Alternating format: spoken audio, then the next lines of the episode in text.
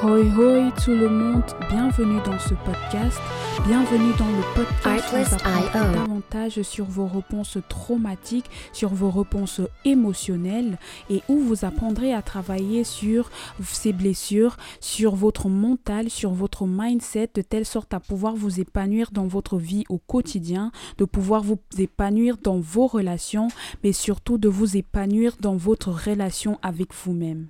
Bonjour chers auditeurs et auditrices, aujourd'hui c'est un nouveau jour et qui dit nouveau jour dit nouveau sujet et euh, quelques minutes de votre temps passé avec moi et ma voix.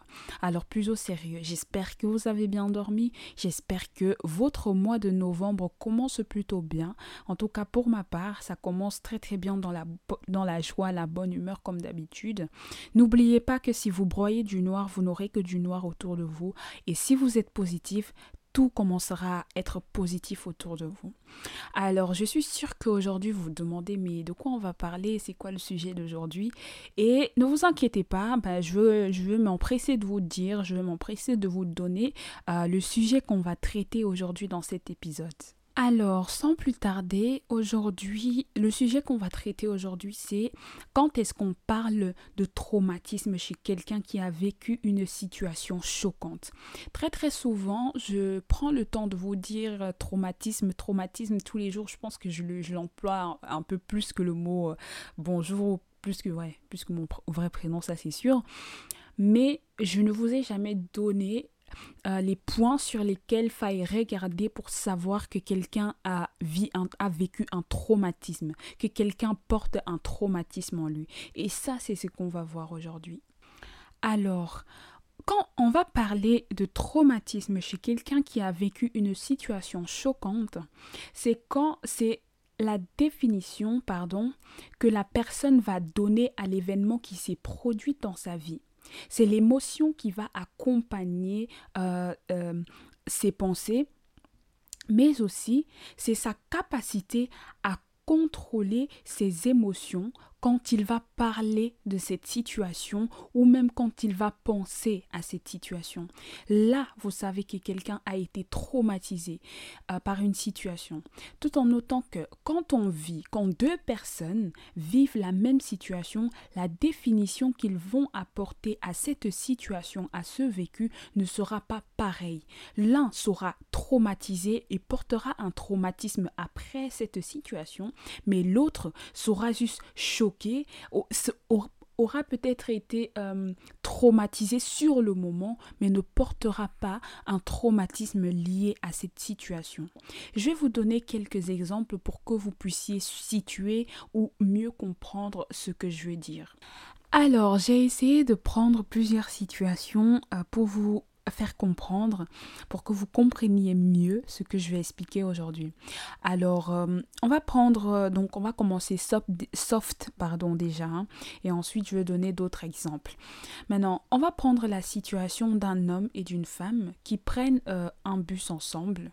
Euh, ils se connaissent pas forcément, hein, mais ils prennent un bus ensemble et sur le chemin de là où ils allaient, le bus fait un accident.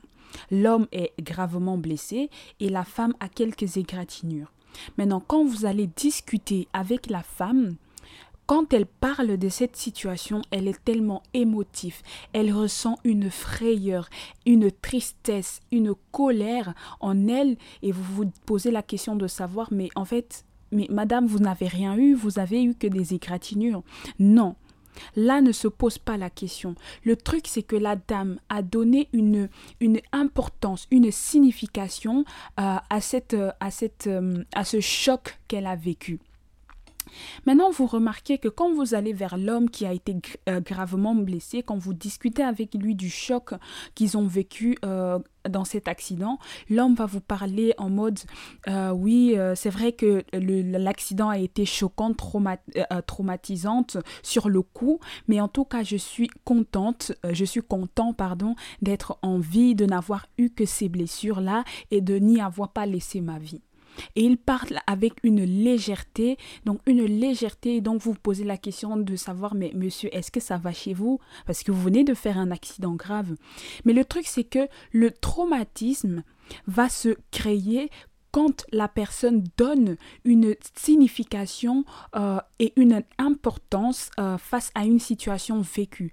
Mais surtout, l'émotion qui va accompagner cela est très, très importante.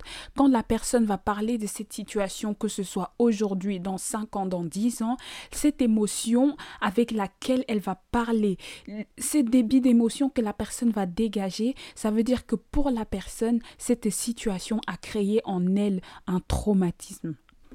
Situation numéro deux.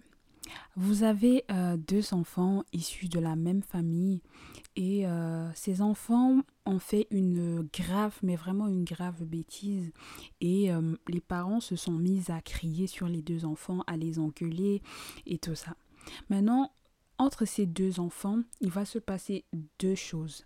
Non seulement, on a l'enfant numéro un qui va se dire « Ah oui, on a fait une bêtise, les parents, ils ont crié, ça va passer, c'est comme ça, voilà. » Maintenant, on a l'enfant numéro deux qui, à son tour, ne va pas donner la même définition à la situation. Elle va se dire « Attends, attends, ce n'est pas la première fois qu'on me gueule dessus. » Donc, elle va commencer à se, s'imaginer mille et une, une, une choses. Ouais, c'est toujours moi ici et là. Quand c'est moi, c'est toujours comme ça. Pour une fois que je fais quelque chose de grave, tout ça. Enfin, vous voyez un peu où je veux en venir. Maintenant, vous voyez un peu la différence entre l'enfant numéro un et numéro deux. Parce que l'enfant numéro deux n'a pas donné la même définition qu'a donné l'enfant numéro un à la situation qui s'est posée. Non seulement quand elle va en parler, que ce soit le lendemain, après-demain ou dans quelques années, elle parlera avec une telle émotion comme si elle était en train de vivre la situation sur le moment. À, même à chaque fois qu'elle va penser à cette situation ou à ces situations à répétition de cris, d'engueulades, elle va le penser avec une émotion insoutenable, tout simplement parce que pour elle, c'est un traumatisme qu'elle porte en elle. Et là, j'ai pris des, des exemples euh, très très banals, mais c'est juste pour que vous compreniez euh, c'est quoi, de quoi je parle dans cet épisode. Alors, sachez pour tout le monde, pour toute personne qui écoute cet épisode aujourd'hui, vous avez le droit de donner la définition que vous souhaitez à une, à une situation que vous avez vécue. Ce n'est pas parce que X ou Y ne ressent pas les émotions, n'est pas en train de chialer ou n'est pas assez triste comme vous, que ça veut dire que vous, vous êtes un problème ou alors que vos émotions sont irrecevables. Non, vous pouvez et même vous devez laisser ces émotions, vous devez les exprimer pour mieux les laisser partir. Mais ne laissez personne vous persuader du fait que vous êtes bizarre parce que vos émotions attachées à une situation vécue sont beaucoup plus euh, fleurissantes ou alors sont beaucoup plus présentes et plus visible que celle d'une personne qui aurait vécu la même situation que vous. Parce que vous n'êtes pas pareil.